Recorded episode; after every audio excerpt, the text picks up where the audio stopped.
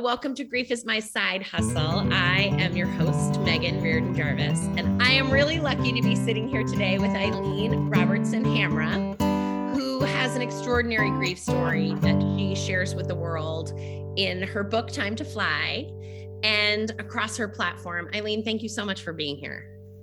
Thanks for having me, Megan. Thanks. So, I would love it if you would introduce our listeners to you and your work and your story. And maybe just you can start with telling us how you come into the world of grief and loss. I'm here, well, partly because I, have written a book, but the story in the book, and there's a couple grief stories in the book that I share in the book, December of 2011, and living in Southern California, had three little kids a four year old, seven year old, and eight year old. And we had flown back east to spend Christmas with our families and went to the airport to pick up my husband, and his plane had crashed. So that is the story that that I start with in the book, and that's the the beginning of actually my second wave of grief. And mm. my first grief story is my I lost my sister so I was 41 when Brian passed. And when I was 23, my younger sister, who was 20 and attending Slippery Rock University, died suddenly in her sleep of actually a drug interaction. She was on medication for a heart condition that she had and had been put on Prozac early 1993, early days. Antidepressants combined with heart medication. It, it never should have happened, but she she wasn't feeling well and and died in her sleep. So those are two pretty obviously super significant relationships in my life that I lost both very suddenly. It was after my after losing Brian though to me it was this obviously a horrible experience but my experience of it was a huge spiritual growth experience so like mm. I felt like I was growing spiritually, but also like there was a lot of like weird synchronicities that were happening. And I would share those stories with people and I'd be like, oh my God, you're never going to guess what just happened. And they're like, oh my God, Eileen, you got to write a book. You got to write a book. You got to write a book. And that's where the the idea and birth of, of the book came because I had heard it enough that I was like, fine, I'm going to write a book. Again, as we chatted before the podcast having no freaking clue what actually writing a book. No would. idea. So hard. So, yeah. it took seven years, seven years to actually write the book, but really part of that writing the book was actually living the experiences after the grief and living through grief that actually I needed to actually experience it and have some time away from it so yeah. that I could actually share and so the, sh- the story I share in the book is from the grief and then also what it took for myself to open up myself to loving again, mm. opening up myself to being vulnerable again, and then opening up myself to possibilities in life that I never even wanted or dreamed or thought about. And so I share about actually opening up myself to having an additional child at the age of 46. So, and you know, straight up out of the miracle book, seriously out of the miracle books. Halle um, Berry, just call you Halle Berry. Oh yeah, oh my God. He is, he is a miracle. Oh my God. So, um, yeah. Yeah. I have a million questions, but I want to ask about the spiritual component because I'm really excited to know about this. Mostly because so I've been doing this podcast almost a year. My mom has been dead two and a half years. And what I know about grief and loss, both as a professional and as a griever, is that you integrate it, right? Mm-hmm. So if you and I had met, if we had done a podcast last March when I started this, I would have said, okay, so by the way, I want to know about all this woo woo stuff, but I don't believe in it at all. And mm-hmm. I am in a very different place with that, which I find super intriguing. And I haven't really talked about this on the podcast, but I see a medium now. She's more like a an a futuristic healer, I think is what she would call herself. And even saying that out loud, I feel like I'm probably going to be letting some of my listenership down who was really committed into my skepticism. But I am nothing if not like a curious healer. And I said to you off mic a minute ago, I really believe in demonstrating to people the spectrum that we use in order to integrate and learn and carry the grief into the future. There's a million analogies out there. I love them all. The way that I think about it is it's similar to becoming a parent. You know, no, you, when you become a parent, you are for the rest of your life. And when you are a griever, you are for the rest of your life. And I imagine that the way in which you grieved your sister and who you became after your sister died was different than after Brian died. But I would love to know was there some of that spirituality with your sister? What did it look like? How did it show up for you? And how did it help? so I'll just start with my sister because I was obviously much younger and I had grown up with religion. Like I was, you know, Irish Catholic, went to Catholic yeah. school first through 12th grade. Very familiar. All girls high school and went to college and had a really good time and really stepped very far away from religion and church. And actually, even in my senior year of high school, I took a philosophy course and it really opened my eyes. I was like, wait a minute, history and philosophy. And it was funny, it was like at the Catholic school, but it really had me question what I had been taught and, and believed. So I was still grappling with that. And when Trisha died, it brought all of that grappling up to like the forefront. And I would say, like, I, I really was like, I don't, I don't believe what I used to believe. And yet I definitely felt like, you know, Trisha would show up. I mean, like, and I was like, what is mm-hmm. this like? you know, like what, these signs, and you're like, oh, well, it could be your brain patterns. It could be like, I'm like, no, some of these things are like whacked out, like lights coming on, and like, yeah, like energetic stuff. And so I did a lot of reading. I did a lot of like near death experience reading, a lot of like John, was it Gray, you had that medium show. Like, yes, yes, 1993. Yeah, the 90s, deep 90s. The 90s, right? So, like, you know, I did a lot of that sort of reading. Uh, you know, actually, you know, funny enough, went to went to meet a priest at Wendy's, um, old fashioned hamburgers, and went to confession again. I mean, I just I was really looking for researching. Yeah, researching and and trying to come to a new understanding of of the whole like what the hell happens? It's like i don't know that i believe in heaven and hell like i used to as a child but like what is it all? So, so i'll have to say like i did a lot of work and became came to a lot of peace but it's funny i almost remember at one point being like i'm i'm like kind of done with that. I need to create my own life. Yep. yep.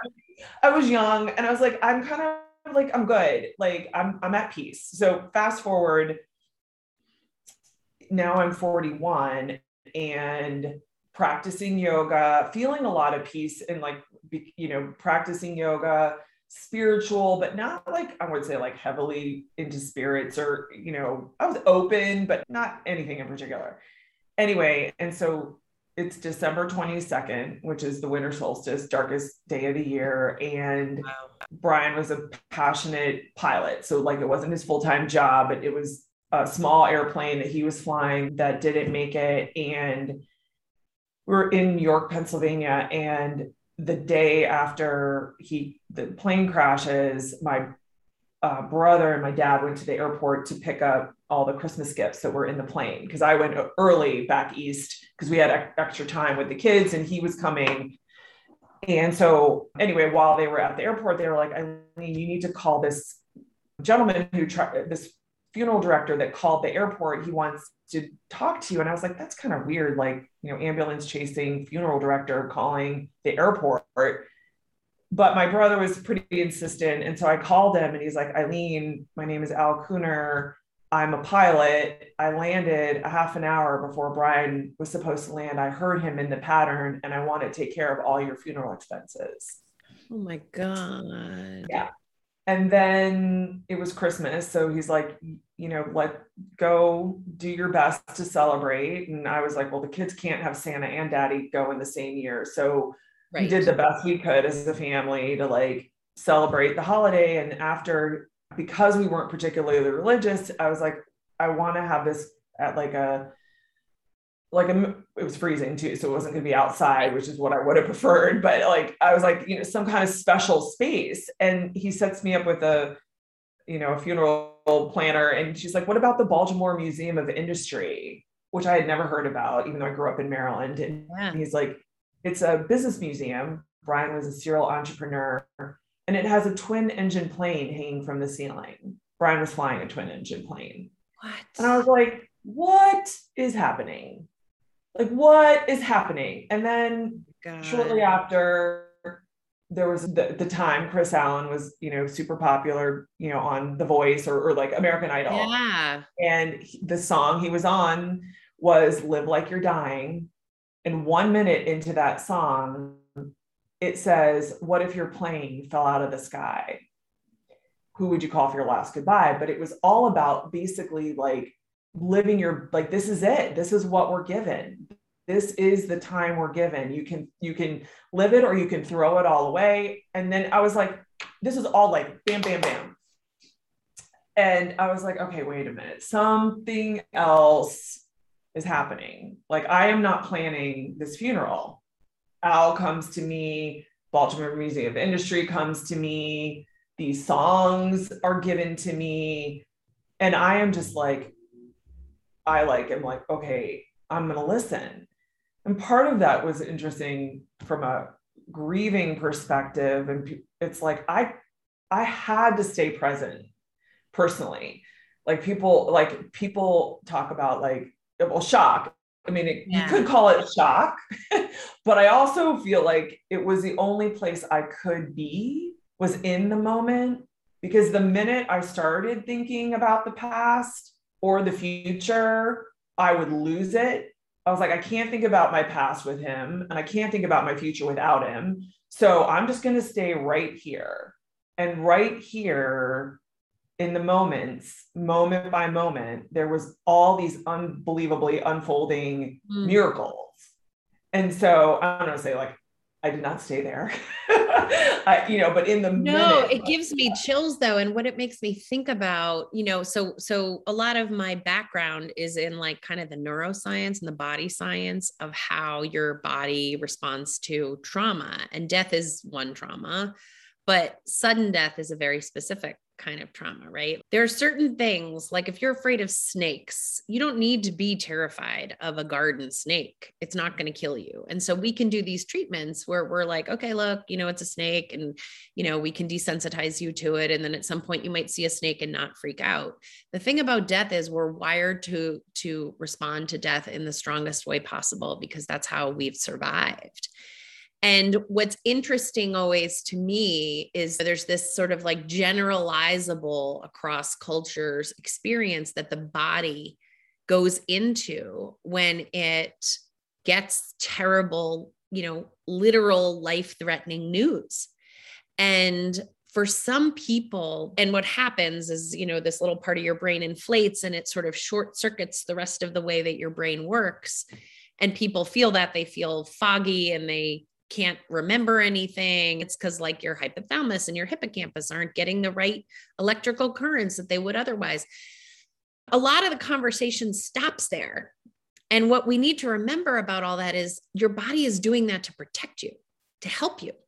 There is a part of the brain that we believe is, and you know, this is based on scientists doing sciencey things, that when stimulated and when it's very active for people, those are deeply spiritual people. They think in that very esoteric way.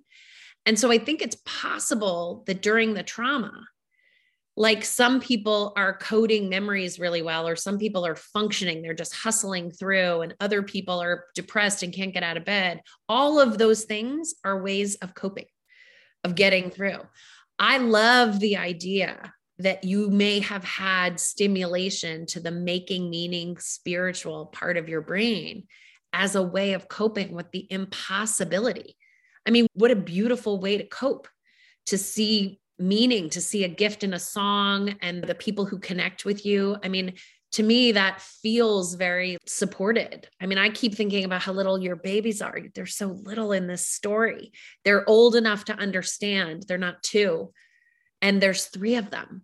That just blows my i also have three kids. They're older but but i found it really difficult to parent them when my mom died. I found kind of like a competition between what i needed to do with myself to grieve and what I wanted them to have as a parent showing up to caring for them in this really difficult time. But I love this idea that part of your body's way of helping you, of protecting you, was to see and feel meaning in in things that are meant to be meaningful. I mean, clearly, I went and listened to that song. It's a gorgeous song. I would happily believe it was written for you. And and you had an interaction with him, didn't you? Didn't you get a chance yeah, Yeah, yeah. When he came to town to Chicago to the yeah, I went and saw him and and shared with him the, the difference that it made. And what was interesting, it was for me, but not just for me, right? Like there's some universal conversations that I tapped into right? Like age old. It's like not like Kris Allen made up. Actually, he didn't even write the song. It was actually of Irish. How oh, that works. yeah, like it was an Irish um, band, and I have Irish heritage, which yeah. I also share in the thing. But it's like it's not. And that was the other thing in moments of grief, and and it does take you out of your everyday. I think that's like it take you know you you can't just you know, oh, he died. So we're gonna let's make lunches and go to preschool. And now, like you are you're out of your everyday. You you have an opportunity. People like it really is language, right? Like, because it could be is you have an opportunity to now reevaluate, reassess, relook, rethink, mainly because you have no, no other choice or be That's really right. Uh, weird to like just pretend that didn't happen. I don't, that would probably, I don't know what psychological thing that yeah. would be, but yeah, that would be something else to look at. But, you know, it really gave me an opportunity to, to stop and think. And, and I think I often say, I was like, my kids were a freaking gift yeah. that, that they needed me because, you know, I needed to be strong for them. I know it's not possible for everyone, and I'm not you know like everybody's goes through their own journey and and everything is fine but for me be, knowing that i needed to show up for them actually helped me heal. Yeah. As you know simple as like say the, the christmas show must go on. Yeah. I had to get up the next day. Yeah. Um, it was interesting because i feel like the four of us really did heal together. And there was a bond that we hadn't experienced as a family until then. And it included Brian, right? As I say, the four of us, but it was the five of us still. But we really went in. You know, it was trauma, and my kids are definitely, as you know, well in grief. And like, like you just said, it's a it's a living thing, and it doesn't end like after six months or you know for our, our kids which now are included in Mike's kids. Like, so they're all of our kids, right? Are 18, 17, and 14. And now we have this like four year old. I, think that's one of the things. And maybe if people are n- new to grief or new in grieving as part of life for them and expecting that this is now a new life thing actually is useful and is not always going to be so heavy yeah. right? Like, like, oh my God, if this is like my new life and I'm going to be grieving like this forever, then like, why would I continue? And like, no, no, no, it's not like that. But I guess, you know, at least for, for the kids, it's like as they've grown and they've reached, you know, new developmental milestones, they actually have to deal with their circumstances with those new milestones. Right it's different i think for children because children they don't have the same intellectual capacity that an adult does when there's loss. And so for children the kind of trauma can be about you know their understanding and their meaning making in the world. The first death that i experienced i was eight. My cousin drowned. He wasn't actually a biological cousin but his family and my family were really close and an eight year old has an understanding of like parents keep you safe and the world is an okay place. And when you go to bed everybody that was there at night is going to be there in the morning. And part of what made my childhood really challenging was that we didn't really talk about the death at all. One of the things my mom did i was also raised irish catholic was right after my cousin died we sat in a circle and said the rosary. And i heard the word dead. So I believed he died. I didn't understand what we were saying the rosary for. And I was eight, so I didn't know the rosary. And so the meaning that I took out of that when my cousin was still dead after we spent said the rosary, which seemed to take like an hour and you know, a day was that probably it hadn't worked as a magical incantation because I didn't know those prayers. And so the meaning that I mm-hmm. took, I know it's terrible. I mean, I it's terrible. It's, it's heartbreaking. But those are the kinds of things that children sort of end up having to navigate with the support of a parent. And so to some degree when you're in it with other people who are all trying to figure it out, you're bumbling along together and supporting each other. And uh, that could have happened in my family. It's just not the way that it happened in my family. So we all kind of went silent and took away our own meaning. And i'm always stunned at age 47 as to how many splinters of the, that child's meaning is still in my adult life one of the things i was petrified of when i was a kid was that i was going to go to sleep and wake up in the morning and someone was going to have died and it made sense that the person I was most afraid of dying was my older brother because that is what happened in that other family. Recently, my family had COVID. I did not yet have COVID. I do now, and I'm recovering, but I was, everybody else was sick. My kids were sick. My husband was sick. And I was like, okay, I'm going to be the only one who gets a good night's sleep. And what happened was every 30 minutes, I woke up to make sure everyone was still alive.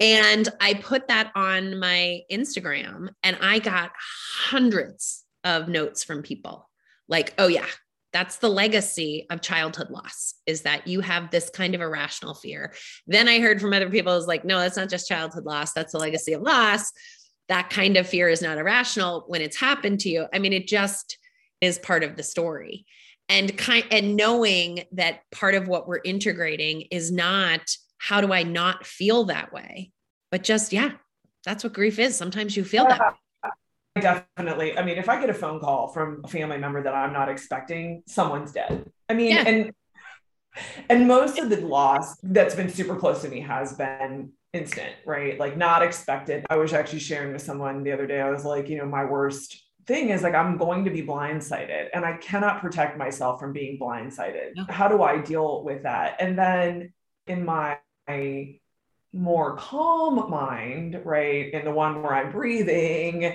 right. and rational and not in the fight or flight or the the panic of it all.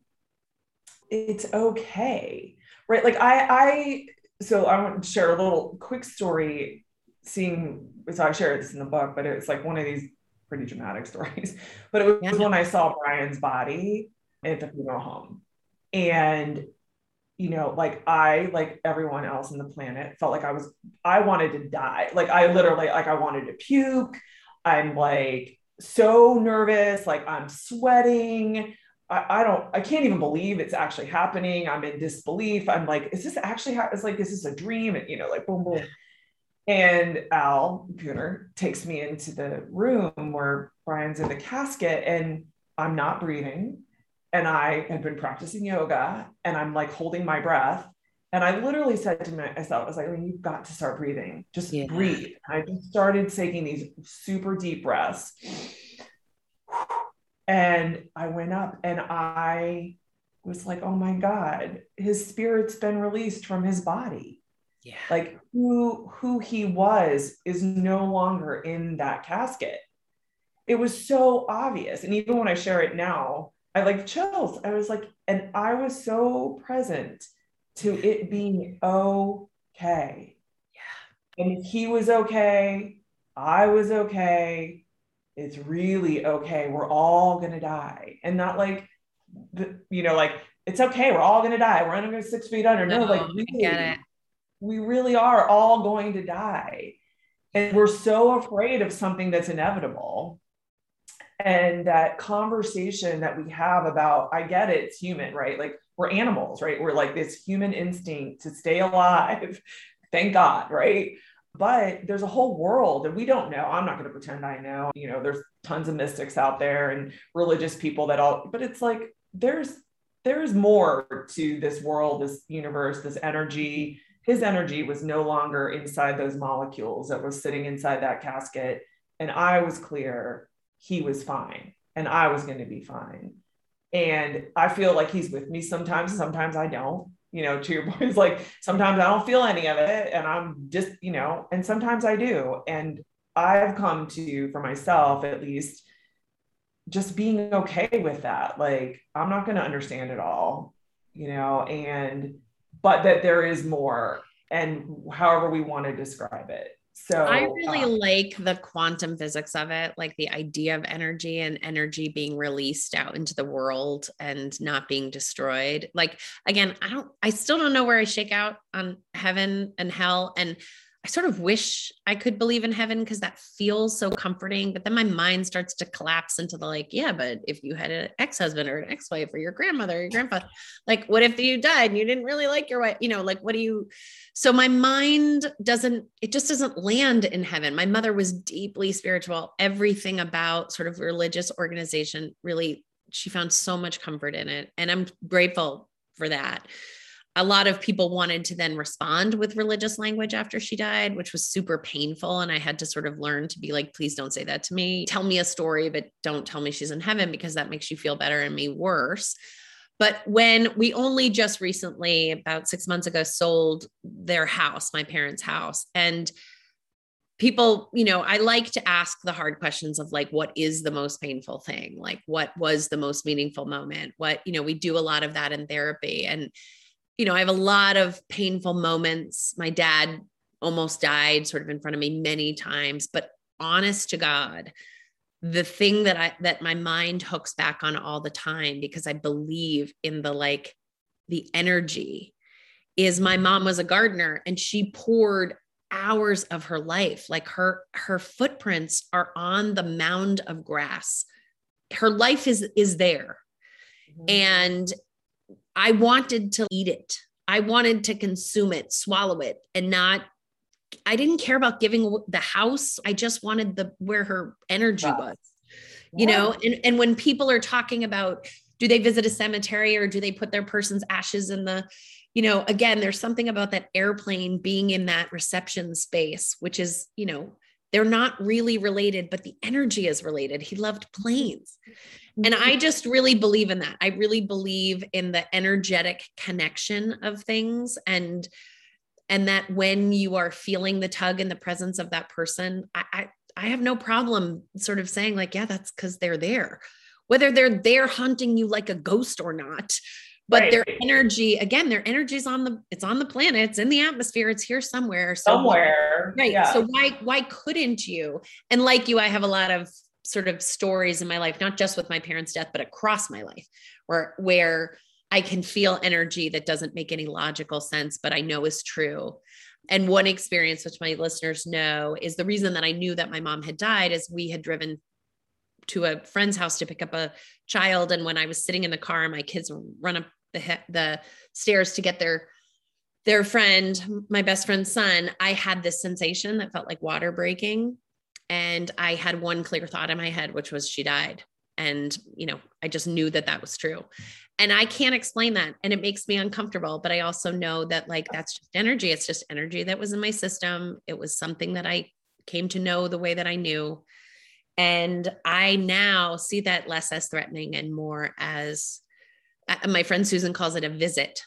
And I I like to take that in as like a visit and I like to, but it's been it's been progress. It's been when I was in much deeper, fresher pain, it was too much to take that in. It wasn't part of my healing. It felt like it was reenacting some pain. And now, two years, two and a half years in, I feel like, nah, they would like that. They would like to feel like they still got access to me. I like that interpretation of the story. And I feel like there are lots of people out there, even though I was I was one before who didn't want to hear that because like, well, you feel comfort in seeing a cardinal because you believe it's your dad and I can't. I like to tell people, well, you know, like everything, we are progressing through grief. And I I'm appreciative of you being here because you have a long history of grief behind you. And I do think it's really important like we look to the wisdom of elders to say exactly what you said a minute ago, which is like, it's not always this heavy. And just because you believe in that moment when you're looking at your husband's dead body that you will not survive it does not mean you will not survive it. I mean, it is a miracle to me how much pain the mm-hmm. human form is able to carry and still survive and not die from it. I, I find that totally startling. Yeah. What's interesting I'm just like when, as we're chatting and thinking about this, it's like you know, we we do we're human, right? And we live inside this conversation and language and meaning making and and so much of it is universal, right? Like we're not making up words. We're given a lot of we're given all the words. I mean, there are a few people that are creating new things, right. but mostly we're like just reliving, you know, history and and thought and and and then and then like you know that this whole idea of like that there is something we're only given perspective from our own bodies right? Like i'm just living the eileen life right? Like i you know i'm living my experience of it but you're living your experience and everybody else is living their own experience. So like there's so much going on. And so like none of it's real none of it's true and you know or necessarily true i don't know but i was thinking about pain. All that is a little bit of trying to be a background for me to say something around like pain which we so try to avoid can be not doesn't have to be but can be a gateway yeah. to growth. Transformation. Transformation baby. And that's what this that is what this whole book is about.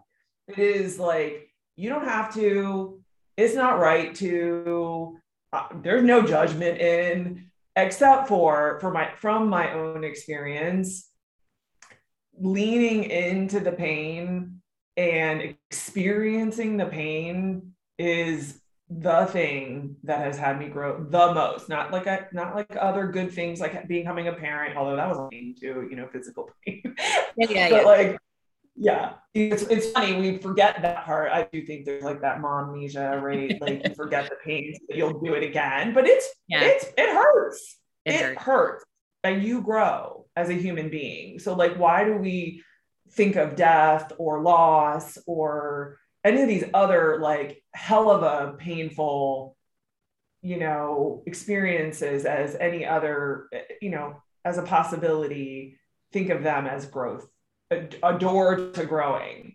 To I love that. I think we think as a culture, and it's not true of every culture, but I do think that we think pain is some kind of failure. That if you're oh. in, you know, if you're in pain or you're depressed or you're, you know, I had like a street fight with a friend who was like, well, you know, you're really depressed. And I was like, my fucking mother died while I was on vacation. How would you like me to be? What would you like? Like a d- depression is a completely appropriate response. I won't be depressed forever. I think there is an element, and and most grievers talk about you know their friendships and their relationships change and their relationship with their own self. I mean, I was just sort of like all out of fucks completely. Like I couldn't make myself care. I still and maybe it's because I like it. I can't make myself care about stuff I don't care about in the way that maybe I used to as a gift to other people. I just don't have that little extra anymore. I it's it's part it's what I use when I'm yeah. grieving. But you know, you said this thing about about this moment where you were anticipating what it was going to be like, right? Like you were holding your breath and you were bracing for the pain of it. And you know whether I'll just say it from my perspective you know from a trauma therapist perspective the dangerous place for trauma is in the freeze. The fight and flight can still traumatize you but it i think we generally as a culture we use the word trauma a little bit like we use the word depressed or anxious or whatever as like a colloquialism but but being traumatized really means your body gets stuck in that moment and and the energy becomes like a, a wall and there's no going around it. It's like here this death has happened and this is it for you. And you know there's a central nervous system thing that happens and then we create meaning based on that. How we feel becomes who we are and you know and then that is the limitation. But what we know again from humans and these are the books we read, right? Are like the worst possible thing in the world happened to you. You should be like on the street doing meth. You shouldn't be alive. How can you survive this? And and people survive it. And in the moment, what you did was you lived through the moment. You brought breath into the moment. And then you just survived it. Yeah. And that became the meaning, right? The meaning became, oh my God, I can I can face this. It's not as bad. It's not as bad. Of course, it's the worst thing in the world, but it wasn't as bad as what you feared. Yeah. And then that well, becomes that is that survival. Like you said, it's like, you know, this is kind of cool, right? Like when we talk about meaning making and we talk about identity and who we know ourselves to be. Yeah. That, and this is also the, this whole book is who I knew myself to be did die. Yeah, that's right. Like I died along with him. And that is the human fear, right? Who I know myself to be has to survive. Well, what if there's a better you yeah. that you didn't even know? You're not done growing. You're not done growing. And and and things like, you know, like obviously the death of a spouse or a child, any any death, doesn't matter, like a parent, whatever. I knew myself as Eileen McGuire because I kept that one, right? Robertson. And that's who I was. I was Brian's wife and I was living a life as a partner with him. And in an instant, right. that reality in human form was like gone. So, like, well, shit, who am I now? Who am I? And if I'm not, and it like it took a lot, it took a lot of healing and growing and therapy and yeah. and work, but it was my identity dying. And so, and it's funny because I rarely say this because it's like so offensive to, to to say it to people, but it's like I'm grateful. Yeah.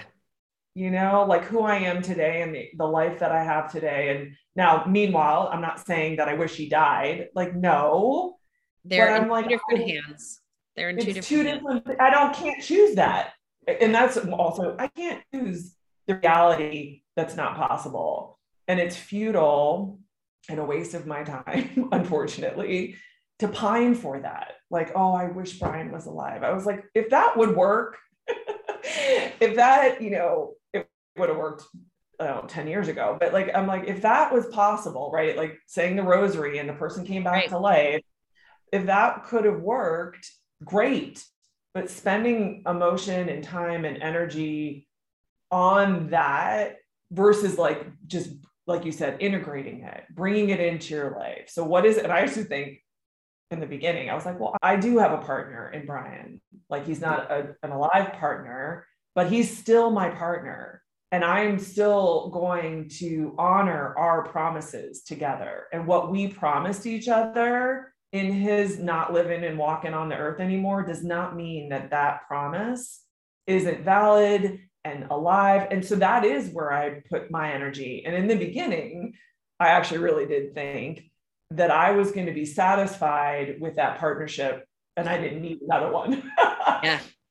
Until I like, until the, until the sex hormones started coming back around and I was like, oh, wait a minute. Wow. Like I'm 41. Like that's a long time. That's a long life. It's a lot. Well, and also I think, you know, uh, one of the things that was really confusing for me when my mom died certainly was the identity, but like I knew myself to be someone who really was happy all the time and mm-hmm. engaged in the world and curious and interested. And again, my mother's death was sudden. My brain and body went through the trauma of that but it was petrifying. I, I felt terrified being in front of people who knew me well because I was like, they're going to see that I'm not even a person anymore. And th- that felt really terrifying to me. But I think part of what you're guiding folks who are listening to is that over time, the work of grieving, you grow it. And I do think there are those folks, and I, I've learned not as a therapist not to just come out and say this to people, but you know i've had many folks who have their partners have died and uh, or or have left because i think some of what you're describing that pull the the rug out from underneath you your life is not who you thought you were anymore. Also happens for folks when their partners you know say that they're gay or when they get divorced or it's not the same kind of permanence but the but the identity crisis is similar. What i what i think you're telling us is you you do the work to become. You have to keep becoming. And yeah. so it is this parallel line of like you have to you have to do the letting go and the experience of loss and the becoming. And there are all these modern grief theories. One is called the dual process model that says that you do some grief and you do some life and you do some grief and you do some life. But at some point i think you do get to the like 51% of life and 48% of grief. And when that happens, you are going to want to go on dates and concerts and live like because that's really what you're wired to do and be. And so I've learned not to say to folks, "Oh, you're you're definitely going to sleep with somebody again." I've learned not to say that because they don't want to hear it. But I also can hold the energy of knowing that that's a part of their life that they can't see yet. And sometimes when people are really miserable, I will say, "I can see this for you." I wouldn't say it if it wasn't true. I can see it and you can just borrow on my belief for right now. You you know, you you do the grief part and I'll hold the life part and at some point when you're ready you can come pick it up. I'll keep it in this hand. But I think part of what you're describing is just sort of the awe and the gratitude that we have that that growing happens. And the only way it can happen is as the phoenix in the in the ashes of this utter and complete destruction. But huge metaphor in my book is the Phoenix. Oh, is it? Yeah, because yeah, I talk about going to literally going to Phoenix when when I was after right before Trisha died. I grew up in Maryland and never been further west than West Virginia, and I took a trip uh, with a nonprofit to Phoenix and climbed Camelback Mountain, and I had never experienced so gorgeous there. Yeah, anything like that, and just anyway, but it, it's sort of a metaphor for life, right? Both the Phoenix rising, but also like being from my familiar surroundings to this totally unfamiliar you know mind and not and it's like whoa there's so much more out there than i had known and being like yes it you you have to you know pick your head up to see it which takes a lot of energy and time and and you know doing the work right? And like not rushing it. Because i do feel like some people just want to get out right? You want to get out of the pain. And it's like, well, yeah, no, and people people want you out of the pain, so you get a lot of like feedback.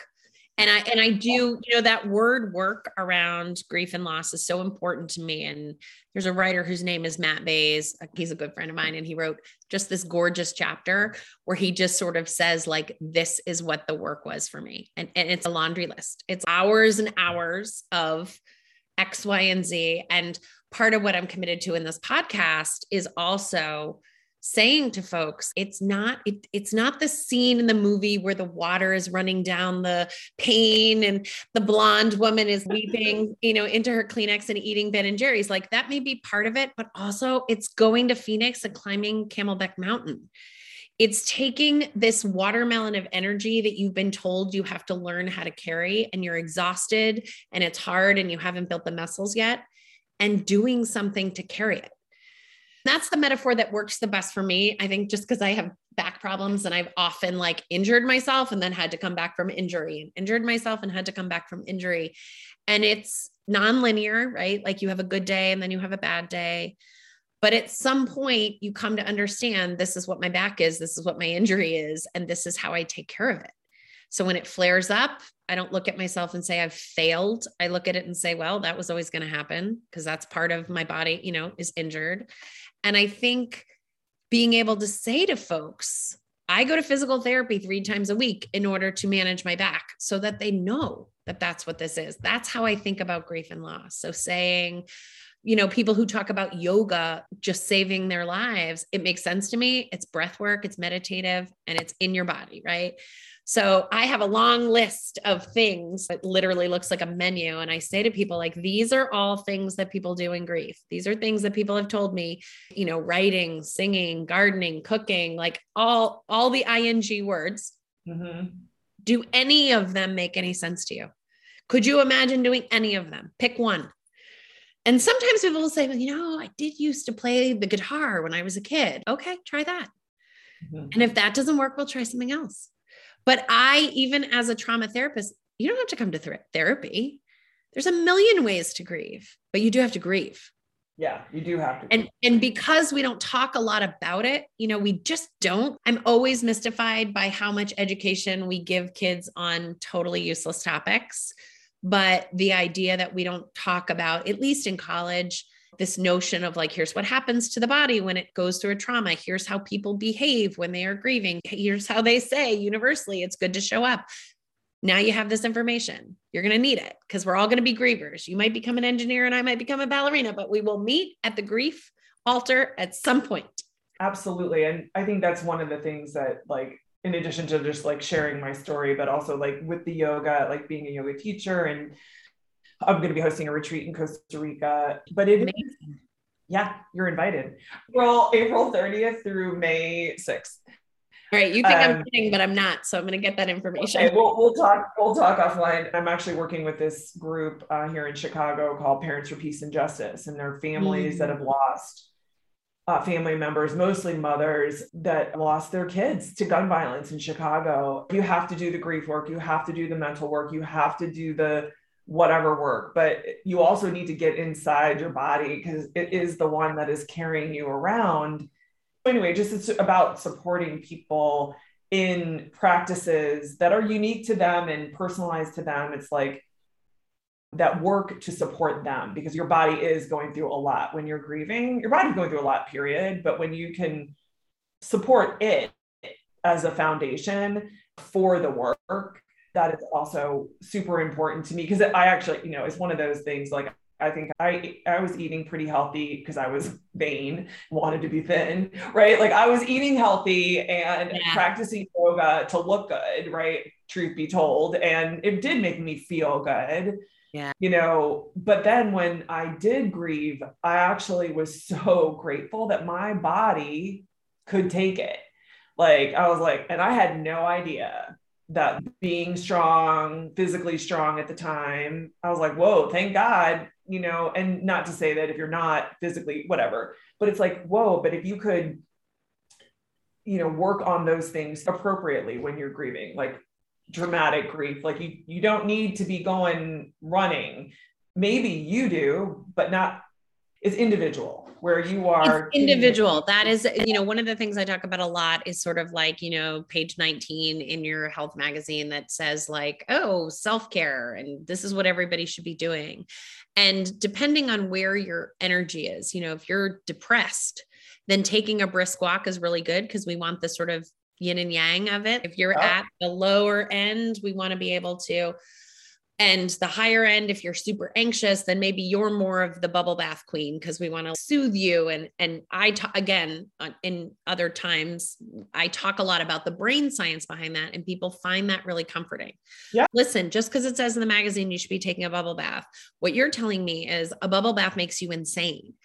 And I can actually tell you why, and also why we might be trying to move towards maybe one day taking a bubble bath, because we're trying to move into this sort of middle bar. I like to be as personal in my own story as possible, partly because I was stunned to discover how how hard I went down after my mom died. I was not the closest to her in my family. So if we had been having coffee and you were like, what do you think will happen when your mom dies? I think I would be, oh, what? They will be really hard on my sisters.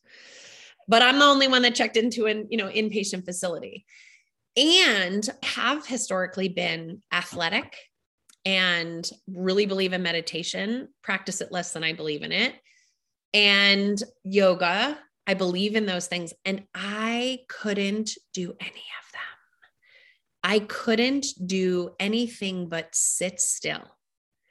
And I did not eat my sleep is still really disrupted and I have to work really hard to to make sure that I'm being as careful with my sleep as possible. Part of that might also be menopause, but but I'm really careful, but I put on a tremendous amount of weight in between my dad dying and my mom dying.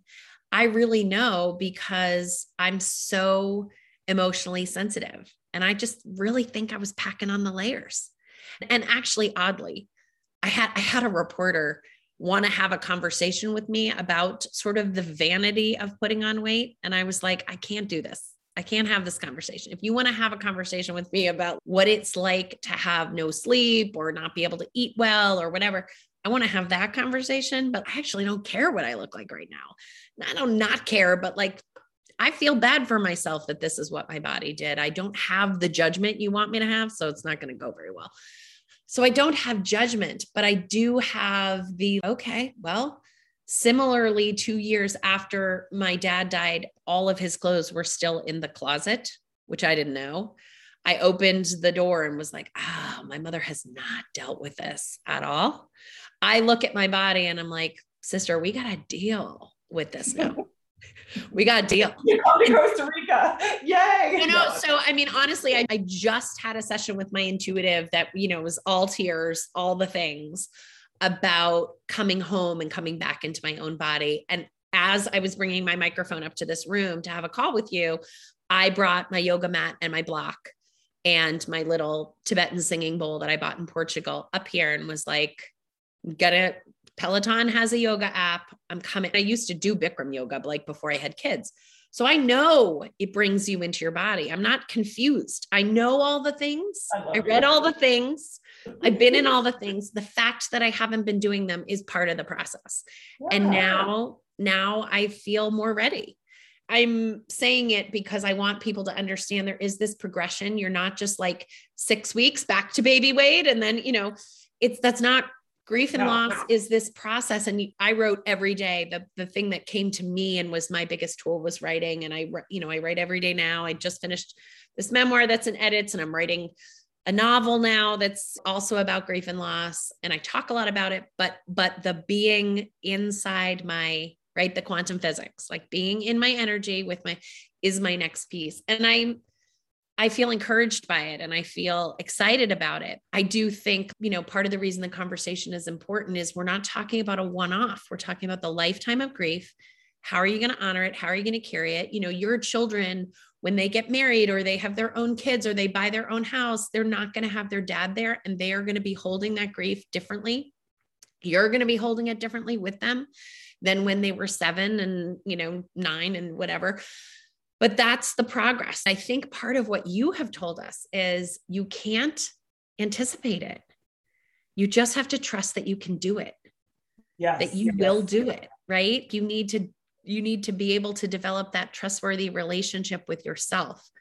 I can't anticipate all the bad things. I just have to believe that I will handle them if and when they come. Yeah. Yeah. yeah. And, and I, you know, things like yoga, having those in your back pocket are great tools. And I think for those of us that didn't have it in our back pocket, like we got to go find our tools. Yeah. It's an opportunity to explore that. And there is, you know, I think as a culture, especially in America, right, we're so disconnected from listening to our bodies, uh, overriding what our bodies are telling us, and like just take a pill. And I just finished watching Oh, yeah. Yeah, like and talk about a culture of anti-pain, right? Like pain for any reason is unacceptable, and it's really created a huge, horrible issue for ourselves, but just it, it's it, but it's like even before that, whatever you eat. I was like watching this commercial, like if you eat, you know, when antacids came out, they were like showing pic- pictures of commercials of people eating like pizza and like the greasiest food. Of course, your stomach is going yeah. to hurt. You can just take an antacid. Yeah. Yeah. And so we're, but we've disconnected ourselves from from so many things regarding our bodies, and and then focused. We think we're connected because we have this other culture that's like, like you said, like judgment oriented and and physical look, whatever. It's like it's so crazy, right? Who we are as a human, as humanity and culture around our bodies. For me, like just creating a door, an opening, a conversation, both about death, right? Like that we all are going to die and so what are what are the crazy conversations that are keeping us stuck in our culture around that but mm-hmm. also in our bodies your beautiful body took you through that grief your beautiful Absolutely. body that needed a few extra pounds and the food that's that comforted you like god god bless the food thank god for that food that comforted you Absolutely. you know and you're ready to let that go and maybe you're not I hadn't anticipated the experience of menopause also making it so oh, difficult. So I think if I had gone back and understood, like, oh, this is perimenopause, yeah. losing weight and menopause is impossible. I just sort of was like, oh, I know how to lose weight. I'll be able to lose it. And that hasn't, and, and more because, you know, it's not good. It's not good for your body to have extra weight on it as well. I, this conversation, I mean, I could, I could go on with it forever. There's so many threads and I, I really love where we're landing, which is sort of like, listen, our bodies are the filters of the energy of the experience and being able to use that body and survive with it. I know much more than the average bear about the neuroscience, about what's going on in your brain, but I don't even know a fraction of what like the actual neuroscientists that I talk to or neurologists. But there's really no reason why everyone couldn't know that when your body goes through a trauma, grief is a trauma, these are the likely outcomes. And so when those things are happening, here's how we should show up for that. You know, there are all these ways that you can soothe your body and things like breath work, breathing, meditation, which I think everyone thinks that's a buzzword, but like, hello, it's an ancient treatment, as is yoga. That being able to say, like, okay, well, states should be having sponsored yoga in hospitals for people as part of grief work.